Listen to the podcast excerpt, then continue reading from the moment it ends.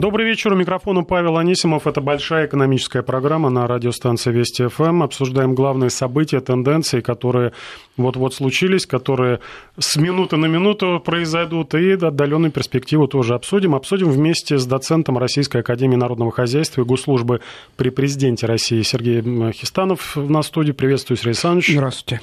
Э, на этой неделе несколько таких э, знаковых событий. Во-первых, э, завершается весенняя сессия в Госдуме, и к третьему чтению готовы несколько законопроектов, которые ну, по крайней мере, двое заявлено обсуждение это на завтра. Это новая ставка НДС и э, новый закон о расчете кадастровой стоимости недвижимости, но об этом э, чуть попозже поговорим. Также в конце недели у Центробанка после определенного перерыва очередное заседание Совета директоров, где будет рассматриваться ключевая ставка по многим прогнозам Э, ставка это не изменится, обсудим почему, что влияет, э, хотя, ну, раньше говорили, да, постепенно будет снижаться и стоимость э, депозитов, и стоимость кредитов в том числе. Но хотел начать с истории, которая уже, в принципе, не первый день на слуху и активно обсуждается и экспертами, и финансистами, экономистами, и обывателями в том числе. Это такой неожиданный резкий выход э, Банка России из государственного долга США. Напомню, э, недавно, совсем недавно стало известно о том, что, по крайней мере, из отчета Минфина США, что в апреле-мае Россия э, продала почти весь американский госдолг, оставив такую небольшую сумму в этих бумагах, так называемых трежерис, совсем мало, ну, около 10 там, миллиардов долларов. Напомню, что на пике популярности этих бумаг у нас мы вкладывали туда 150, э, даже больше 150 миллиардов долларов было вложено в эти бумаги. И тут вот такой разворот безо всяких э, объяснений. Есть э, конспирологические версии, то, что возможно в ожидании усиления санкционного давления. Но в Центробанке пока только сказали то, что ну, занимаемся диверсификацией золотовалютных резервов, то есть ну, немножко меняем их структуру. Сегодня э, замглавы министра финансов Сергей Старчак заявил, что ЦБ даже Минфину не стал объяснять э, причину вот такого резкого сокращения э, в американские госбумаги, которые, ну, наверное, до сих пор считаются одним из самых надежных мест для вложения денег. С одной стороны, новость, ну, может быть, для части наших слушателей отрадной, потому что, когда мы эту тему обсуждали, э, писали и в WhatsApp, и по э, наши радиослушатели о том, что сколько можно туда все вкладываем, вкладываем американские госбумаги, они к нам безо всякой благодарности. Сейчас резко сократили, и другая волна пошла, такая ажиотажная. Зачем, а куда? Вот куда, зачем это вопрос на миллион, а куда это вопрос на миллиард? Поскольку структура, куда вот эти деньги от проданных американских госбумаг были вложены. Центробанк тоже ничего про это не говорит. Тайна ну, это... Обычно Центробанк раскрывает все-таки эту информацию, но спустя примерно полгода, то есть где-нибудь месяцев через семь мы сможем там зайти на сайт Центробанка, поискать то место, где расписаны эти параметры и посмотреть. Э, но э, Гораздо интереснее, вот вы сказали, что один вопрос на миллион, а второй на миллиард, а я бы поменял местами. Э, дело в том, что куда интриги не особенно много. То есть э, структура э, международных резервов хорошо известна, она консервативна, и хотя снижение достаточно резкое, вот действительно, за два месяца у нас вот снижение произошло от уровня там, около 100 до уровня там, 10 с небольшим. Вот. Но вообще говоря, нечто подобное уже было, по крайней мере, там со 150 до 100 мы уже снижали, потом снова набирали и так далее. Э, что касается причин, то, скорее всего, это желание несколько снизить риски. То есть э, мне кажется, что вот э, спекуляции на тему там, э, санкций несколько преувеличены, но при решении серьезных вопросов иногда лучше действительно подстраховаться, риски снизить и посмотреть, как будут развиваться события дальше. Вот. Что касается американских госбумаг как инструментов, действительно, они вот достаточно уникальны своим сочетанием. Но а почему одной... они считаются самыми надежными, хотя и не самыми доходными? Дело в том, что причина довольно банальная формально за всю историю США, в отличие, кстати говоря, от Великобритании, Франции, Германии и многих других стран, в общем-то ни одного формального дефолта не было. То есть, да, там есть некоторые э, спекуляции на тему того, что США меняло золотое содержание доллара, причем вот это было неоднократно. Но, тем не менее, формально все свои обязательства э, по всем своим там, бумагам США выполняла всегда. Вот. А вот э, у той же Великобритании, дай бог памяти, 4 дефолта в истории, у Франции, наверное, рекордсмен там 12 дефолтов, у Германии около 8 и так далее. Поэтому с точки зрения надежности, ну, по крайней мере, пока это действительно самый надежный инструмент.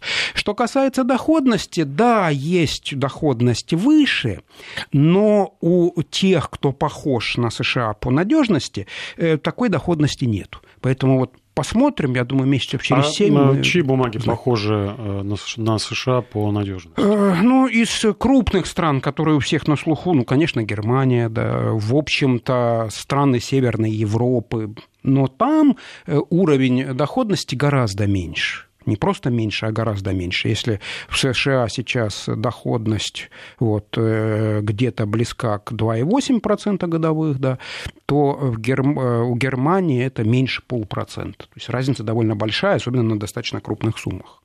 Насколько прозрачный вообще вот этот рынок US Treasuries, американских э, госбумаг, бумаг э, казначейства США? Могут ли купить э, там простые граждане, физлица? Как ни странно, могут, и более того, это не, так, не такое же редкое вложение. Вот почему-то у людей ассоциация, что если это госбумаги там страны, то они должны стоить очень много.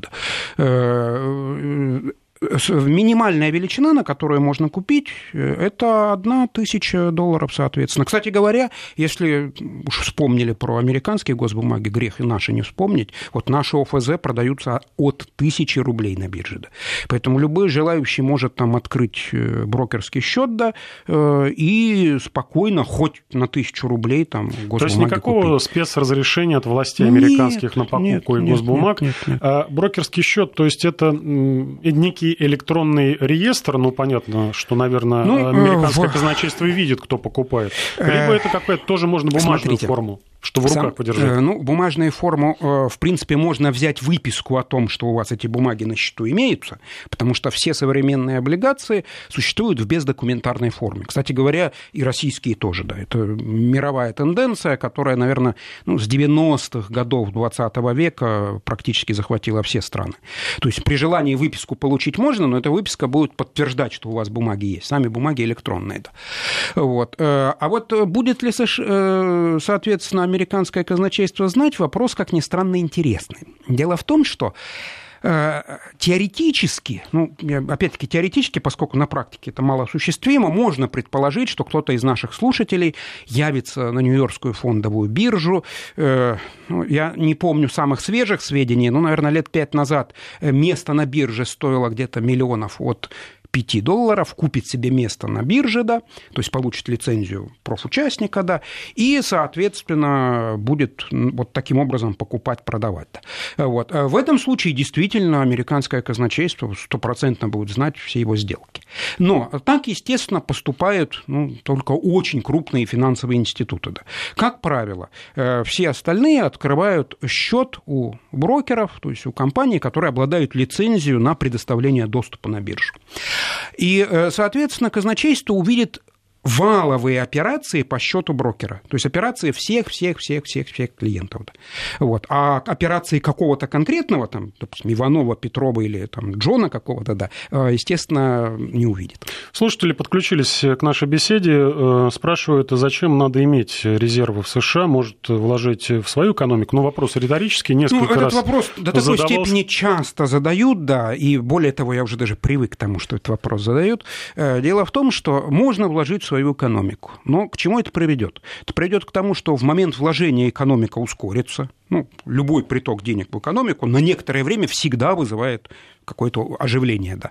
Вот. Э, но если при этом в экономике ничего сильно конструктивного не произойдет, с лагом где-то от 3 до 6 месяцев случится всплеск инфляции. Да. И мы это прекрасно видели в отечественной истории много раз. Да. Кроме того, если экономическая конъюнктура ухудшится, а экономика, она развивается такими большими волнами, циклами, да, вот, э, то в ситуации, когда вы все перед этим вложили в свою экономику, а вдруг ухудшилась экономическая конъюнктура, спад какой-то, там, кризис очередной, которым нас всех пугают уже, наверное, с полгодика. Вот. Э, и в этой ситуации вы остаетесь без резервов. Вот те, кто помнят 90 и 91 год, вот суровые были времена, да, обычно хорошо помнят те, кто постарше, кому сейчас, наверное, лет 45-50 как минимум, да. Но вот вспомните, представьте себе ту, ту обстановку, вот как выглядит ситуация, когда резервов практически нет. Поэтому в непростом современном мире с резервами гораздо спокойнее, чем без них. Э, наш слушатели подводят к, следующей теме. Это облигации федерального займа для населения. Спрашивают, почему наши ОФЗ нельзя купить в нашем крупнейшем коммерческом банке. Но э, по поводу ФЗ для народа, помните, да, год назад, чуть больше года назад, достаточно большая была пропагандистская такая кампания. Покупайте под высокую доходность 8% годовых, но, правда, на несколько лет. И постепенно вот эта э, волна, было несколько выпусков вот этих облигаций федерального займа для населения. Последние особым спросом не пользуются. Посмотрел статистику, меньше половины распродано вот последнего выпуска. Хотя вот э, первые там транши 15 миллиардов разлетелись очень быстро. И вот сегодня тоже э, зам главы Минфина Сергей Старчак давал комментарий по, этому тем, по этой теме и сказал, что, ну, к сожалению, рынок себя исчерпал. Вот сливки, э, мы сливки сняли, дальше идти некуда. Это его цитата по агентствам. И посчитали, что, наверное, нужно встряхнуть этот рынок, чтобы, ну, снова граждане понесли деньги государству, покупая облигации федерального займа. А для этого что предлагает Минфин? Он предлагает, во-первых, освободить от уплаты э, комиссии банкам. Она съедала достаточно значительную часть того процента, который обещали по облигациям федерального займа. И э, в том числе еще два банка э, с госучастием подключить к продаже этих облигаций. Два банка, один из них достаточно массовый, практически во всех почтовых отделениях нашей страны имеется. Почему перестали покупать? Первый вопрос. И второй вопрос, помогут ли вот эти меры, которые предлагает э, Сергей Старчак, оживить этот рынок и снова наше внимание переключить э, с депозитов, которые, наверное, сейчас с меньшей по доходности, на облигации федерального займа. Кстати, куда эти деньги идут от э, продажи облигаций федерального займа? Они поступают, соответственно, на счета казначейства и используются для решения тех или иных задач, которые заложены в федеральном бюджете. Вот. Что касается, поможет или нет, э, как ни странно, скорее поможет. Вот вопрос, насколько сильно. Э, дело в том, что тенденция к снижению э, доходов по депозитам, скорее всего, продолжится денег в экономике много, спрос на них снижается, и э, вот эта вот э, тенденция к тому, что ставки по банковским депозитам падают, весьма вероятно продолжится. И э, сейчас, вот даже сейчас у ОФЗ сохраняется определенная премия к доходности банковских депозитов, наверное, около 1%. Соответственно, если вы размещаете достаточно серьезные суммы, вот этот 1% разница в доходности, это довольно привлекательно. И, кстати говоря, вот тоже важно отметить, что ОФЗ есть двух видов. У них очень похожая э, доходность, но разные правила обращения. Есть просто ОФЗ. Они покупаются, продаются на бирже, для их покупки нужно открыть, опять-таки, счет у брокера, да, продаются они э, в суммами от 1000 рублей, вот, существует там несколько выпусков, и их купить и продать можно в любой момент времени, вот в любой, э, в любой рабочий день, когда работает биржа, вы можете там взять и, соответственно, купить или продать. Вот, кто хочет, может это сделать с помощью специального программного обеспечения, да, поставить специальную программу, настроить, через нее торговать. Э, ну, для кого это разовая покупка, можно прямо в офисе брокера устно это сделать, там предъявить паспорт и устно подать заявку на покупку-продажу.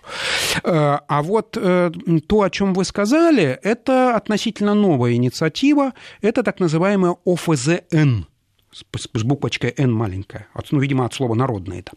Они отличаются тем, что для их покупки открывать брокерский счет не нужно, да, а ну, на сегодняшний день существует пока два банка уполномоченных, вот собираются еще два добавить. Эм, соответственно, купить и продать их можно в уполномоченных банках. Доходность там, в принципе, такая же, но там есть два ограничения. То есть, с одной стороны, вроде бы с буквочкой N проще, не нужно там специальный брокерский счет открывать, проще. Но с другой стороны, во-первых, комиссия. Вот сейчас ее хотят отменить, а до этого она составляла полтора процента. Это вообще говоря много. Для сравнения, брокерская комиссия 0,03%, 0,05%. Ну, сравните с полутора, это огромная разница. Во-вторых, время. Вот чтобы получить полную доходность, заявленную ОФЗН, их нужно держать 3 года срок достаточно солидный, и все в жизни бывает. Вот, допустим, человек захотел, купил, и вдруг что-то случилось, ему понадобились деньги. Продать он их может, но лишиться почти всей доходности. Вот обычную ОФЗ без буковки Н, вот если вы их купили, та доходность, которую они заработали за время, пока вы ей владели, ну, на профессиональном языке это называется накопленный купонный доход, да, потому что доход по облигациям называется купонный доход, да. вот, вот он у вас остается. Вот, вот э, в этим обычную ОФЗ без буквы «Н» удобнее. И если речь идет о достаточно состоятельных клиентах, о, люди, о людях, которые оперируют ну, там, хотя бы от нескольких миллионов рублей и больше, то э, а для них вот обычный ОФЗ без буковки «Н» э, гораздо более привлекательно. Мало того, брокеры, вот, наверное, уже около года замечают и даже радуются этой тенденции, что интерес к обычному ФЗ все больше и больше растет. Ну, почему легко догадаться? 1% премии доход, к доходности относительно там, средней ставки по депозитам – это довольно привлекательно. Поэтому, скорее всего, там, в ближайшее время, по крайней мере, до конца года, для тех, кого интересует там, размещение средствами на рублевое, ОФЗ будет довольно привлекательным инструментом. По поводу будущих, э, будущего депозитов, в конце этой недели Центробанк России проведет очередное заседание, на котором, собственно, примет решение по э, ключевой ставке и, э, что, наверное, для экспертов более важно, даст намеки на дальнейшие изменения денежно-кредитной политики. Э, почитал мнение, большинство экспертов, аналитиков, которые достаточно редко ошибаются, сходятся во мнении, что в пятницу Центробанк э, сохранит ключевую ставку на текущем уровне 7,25%, но будут искать некие сигналы, что же дальше будет с ключевой ставкой, и определяют основные проблемы, с которыми столкнулся сейчас сейчас регулятора, который, с которым придется, который придется решать э, в дальнейшем, это все-таки рост инфляционных ожиданий. Э, все усилия Центробанка по э, снижению инфляции ниже даже целевого уровня в 4%, э, по сути, могут быть перечеркнуты, во-первых, резким скачком цен на бензин, хотя говорили, что не так сильно повлияет. Ну и второй момент – это изменением ставки НДС, ну, о чем говорят, собственно, многие чиновники. И хотя вот сейчас до сих пор официальная инфляция, она остается ниже вот этого целевого значения для Центробанка, это вот таргет это 4% э, годовых. Именно инфляция будет таким определяющим, может быть, и в пострелизе, который выйдет по итогам заседания Совета директоров. Ваше мнение, Сергей Александрович, действительно, вот на этом заседании никаких сюрпризов, по крайней мере, по движению ключевой ставки ждать не стоит. Ну и, наверное, не стоит в дальнейшем ждать каких-то сюрпризов от э, тех, кто от банков, которые предлагают и депозит, депозиты и э, предлагают кредиты.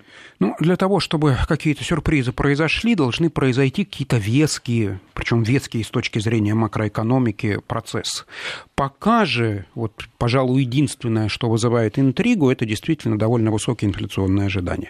В остальном э, большая часть параметров находится вблизи того, что является как бы предыдущим прогнозом, и какого-то ну, драйвера, который мог бы сподвигнуть Центральный банк изменить свою позицию, пока не просматривается. Э, с одной стороны, опрометчиво снижать ставку до тех пор, пока не нормализуются инфляционные ожидания, а на это требуется время, причем время достаточно существенное, я думаю, что ну, даже не месяц, а, наверное, квартал нужно подождать, прежде чем можно будет там, понять, как же все-таки изменятся инфляционные ожидания. Вот. Э, плюс э, традиционно все-таки не надо забывать о сезоне, лето, обычно деловая активность несколько снижается, и большую часть решений... Ну, и цены на продукты падают, дефляция ну, начинается. Да, продовольственная дефляция для... за счет того, что вот, вот уже начинает поступать продукция нового урожая, она всегда сбивает цены вот, э, в наиболее чувствительной группе в продовольственной инфляции. Да.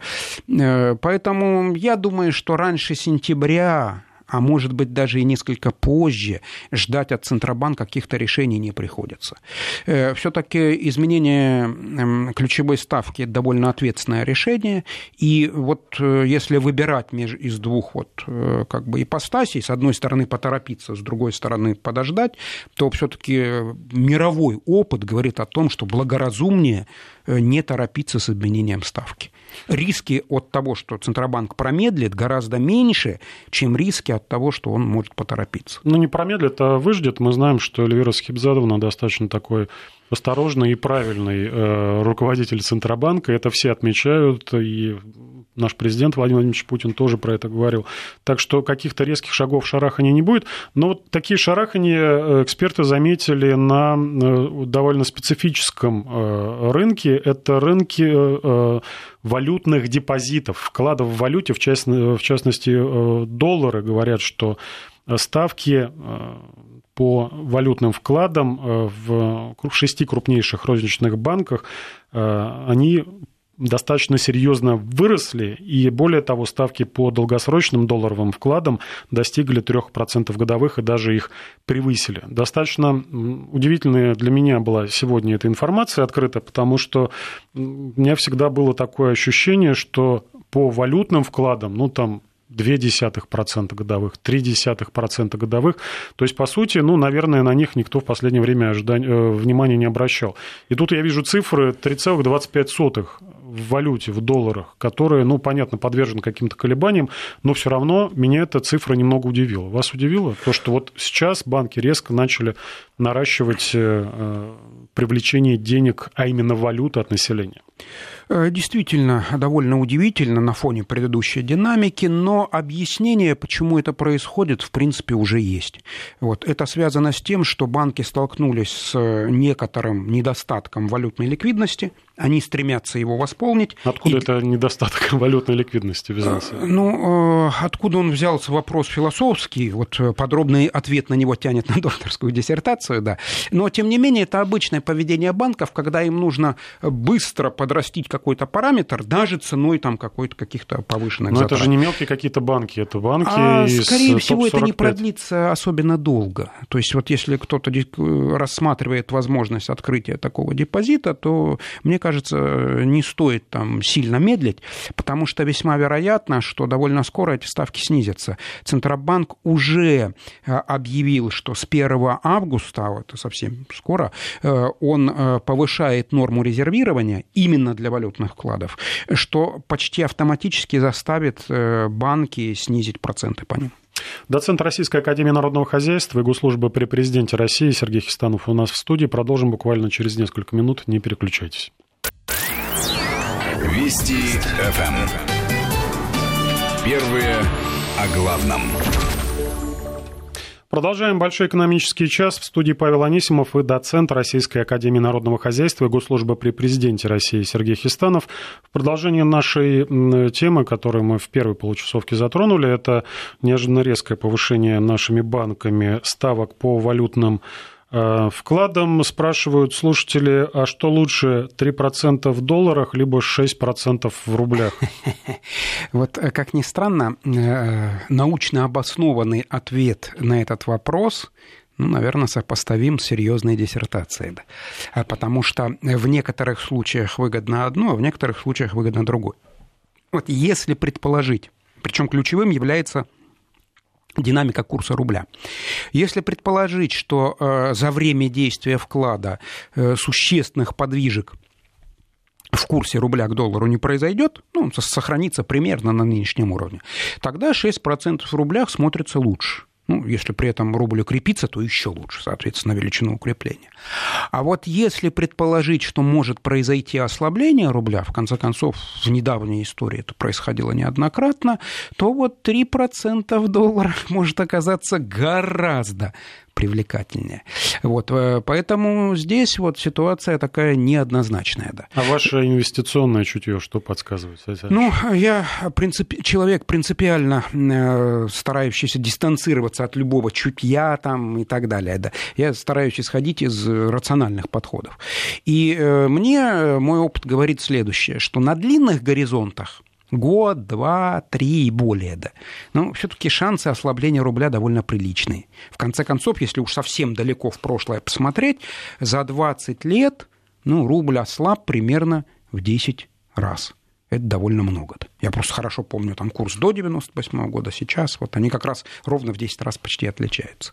Поэтому на, на, на очень длинных горизонтах, наверное, вот то, что откладывается надолго, наверное, имеет смысл ну, хотя бы какую-то часть держать в валюте. И наоборот, если вы откладываете какие-то деньги, чтобы потратить их там через месяц, там, полгода и так далее, то вряд ли целесообразно менять их с одной валюты на другую, поскольку вы будете нести издержки на сам процесс обмена. Вот. Вот здесь самое главное определиться с тем, а насколько вы откладываете. Чем дальше, ну, тем интереснее смотреть на валюту и наоборот. А, Вернемся к теме, которую я анонсировал в самом начале. Это завершение весенней сессии в Госдуме. Будет работать 4 дня на этой неделе. А, наши законодатели а, последнее заседание пленарное в четверг, в пятницу уже уходят на каникулы. Ну, правда, ненадолго, уже в конце августа выйдут на работу на осеннюю сессию. Э, то, что посмотрел по графику, по крайней мере, э, на сайте официально вывешенном на завтра, это утверждение новой ставки НДС. Ну, говорят, что не вызовет роста цен, поскольку социально значимые товары и услуги по-прежнему будут облагаться льготным налогом, либо нулевым, либо 10%. Второе, второе, второй документ, который завтра будет рассматриваться, это э, уточнение порядка начисления имущественных налогов. О чем идет речь? Это налог на имущество, э, который ну, скажем так, возмутил э, держателей достаточно большой недвижимости, поскольку им с 2015 года начали считать не по инвентаризационной стоимости налог, э, то есть стены и их износ, а под кадастровой стоимости, сколько стоит их квартира, либо дом э, рядом и так далее. Так вот, какие изменения наиболее важные, потому что даже достаточно э, грамотные экономисты не совсем разобрались в том, что предлагают э, законодатели, что уже с этого года будет работать. Но, ну, во-первых, рост э, налога, который исчисляется от кадастровой стоимости, он остановится на 80% этой самой кадастровой стоимости. Напомню, что у нас был переходный период, повышали сначала, прибавляли, вернее, умножали на 0,2 кадастровую стоимость, то есть люди платили 20%, на следующий год 40%, потом 60%, потом 80%, ну и через 5 лет должны были выйти на э, расчет из 100% э, кадастровой стоимости недвижимости. Э, законодатели предлагают, и скорее всего так и будет, что исчисление этого налога, этот коэффициент остановится на 0,8. То есть мы не будем платить больше 80% от кадастровой стоимости. Кроме того, э, то, что вот вызвало разночтение, и как я понял э, вот эту новеллу, э, авторы законопроекта одновременно предлагают ввести ограничения на ежегодное увеличение суммы кадастрового налога на имущество физлиц не более чем 10% по сравнению с предыдущим годом. Многие восприняли это так, что вот, да, конечно, не будут теперь вот ограничить кадастровую стоимость 80%, но дальше будут каждый каждый год на 10% дадут возможность повышать. Вчитался я в текст законопроекта, в пояснительную записку, там сказано, что вот эти 10% будут прибавлять э, только тем, у кого сейчас применяется коэффициент 0,6, например, в Москве. То есть за следующий год москвичи заплатят э, э, не 60%, а 70%, еще через год не 70%, а 80%, и на этом, как я понял, все и остановится. Дальше будет рассчитываться 80%. Смотрите, сколько стоит кадастровая, сколько кадастровая стоимость вашей квартиры, и э, умножайте на 0,8, и из этого уже будет рассчитываться налог. Ну и кроме того, еще тоже одно нововведение важное, то, что авторы законопроекта, они предлагают исключить перерасчет э, э, сумм земельного налога и налога на имущество, э, которые были ну, ранее уплачены, но налоговая решила их пересчитать в сторону повышения. На это сейчас налоговым органам дается три года. Ну, дается возможность за три года пересчитать. Авторы законопроекта говорят, раз уплатил человек, все, никаких больше перерасчетов. Это то, что касается тех изменений, которые, возможно, завтра уже будут одобрены Госдумой.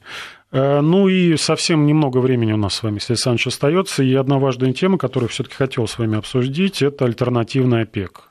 На днях наш министр энергетики, господин Новак, заявил, что уже, возможно, со следующего года Россия такой подпишет договор, скажем так, закрепит ту ситуацию, которая сейчас сложилась на рынке. Это, напомню, договор ОПЕК+, которой присоединилась Россия, которая помогла стабилизировать цены на нефть. И, по моему глубокому убеждению, если бы Россия а, в этом не участвовала, мы бы видели дальнейшую вакханалию там, нефти по 15-18 по 18 долларов за баррель.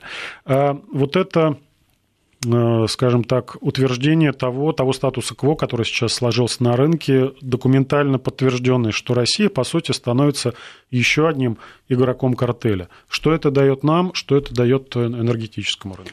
Ну, прежде всего нужно отметить, что действительно сделка ОПЕК плюс показала свою эффективность. И, скорее всего, э, вот эта вот вновь созданная организация, которая пока не имеет еще названия, да, вот, она э, фактически закрепит э, то положение дел, которое наблюдается уже в течение ну, даже не одного, а двух лет. Вот, поэтому будут, отношения наших стран, скорее всего, будут как-то формализованы, будут определены правила. Ну, а жизнь показывает, что обычно, чем более определенной является ситуация, чем меньше каких-то недосказанностей, возможностей для возникновения дискуссий, тем лучше. Да. Поэтому это просто техническое оформление тех отношений, которые, в общем-то, с одной стороны уже сложились, с другой стороны уже прошли некоторую даже проверку временем. Потому что мы наблюдали и продление сделки, и несколько, несколько увеличения квот, которое вот совсем недавно было сделано, да. И на удивление, по сравнению с такими же событиями начала 80-х годов, страны-участники сделки ну, сохраняют высокую дисциплину. Ну, будем надеяться, что вот это вот соглашение о создании организации, которая пока еще не имеет своего имени, да, э, только улучшит положение дел с дисциплиной стран-участников, поскольку чем более дисциплинированно они себя ведут, ну, тем, соответственно, лучше контролируют рынок, рынок, прежде всего с точки зрения предотвращения падения цен. Экономисты расходятся в оценках, а какой будет реакция США на ОПЕК вот такой новой формации. Я думаю, что она будет однозначно негативная. Либо как? Ну, опять-таки, ОПЕК не нравилась никогда с момента создания этой организации в начале 70-х годов, поэтому вряд ли мы увидим что-то принципиально новое. Вот. Но, с другой стороны, как-то повлиять на процесс все равно невозможно, поэтому ну, ну, будут какие-то осуждающие заявления. Но дальше этого дела не пойдет. Э, поэтому понятно, что производители нефти из США будут конкурировать, что они не будут признавать никаких соглашений с этой организацией, но э, их возможность сильно увеличить добычу от сегодняшнего уровня ограничена, поэтому вряд ли это приведет к каким-то существенным подвижкам на рынке. Ну и подвижкам на рынке в том числе не нужны лишние потрясения, тем более, что сегодня американские власти подтвердили, что хотят до ноября сократить экспорт нефти из Ирана до нуля, что, естественно, некая разбалансировка будет рынка. Надеемся, что вот новый альтернативный ОПЕК э, исправит ситуацию. Благодарю, Сергей Александрович. У нас в гостях был доцент Российской Академии Народного Хозяйства и Госслужбы при президенте России Сергей Хистанов.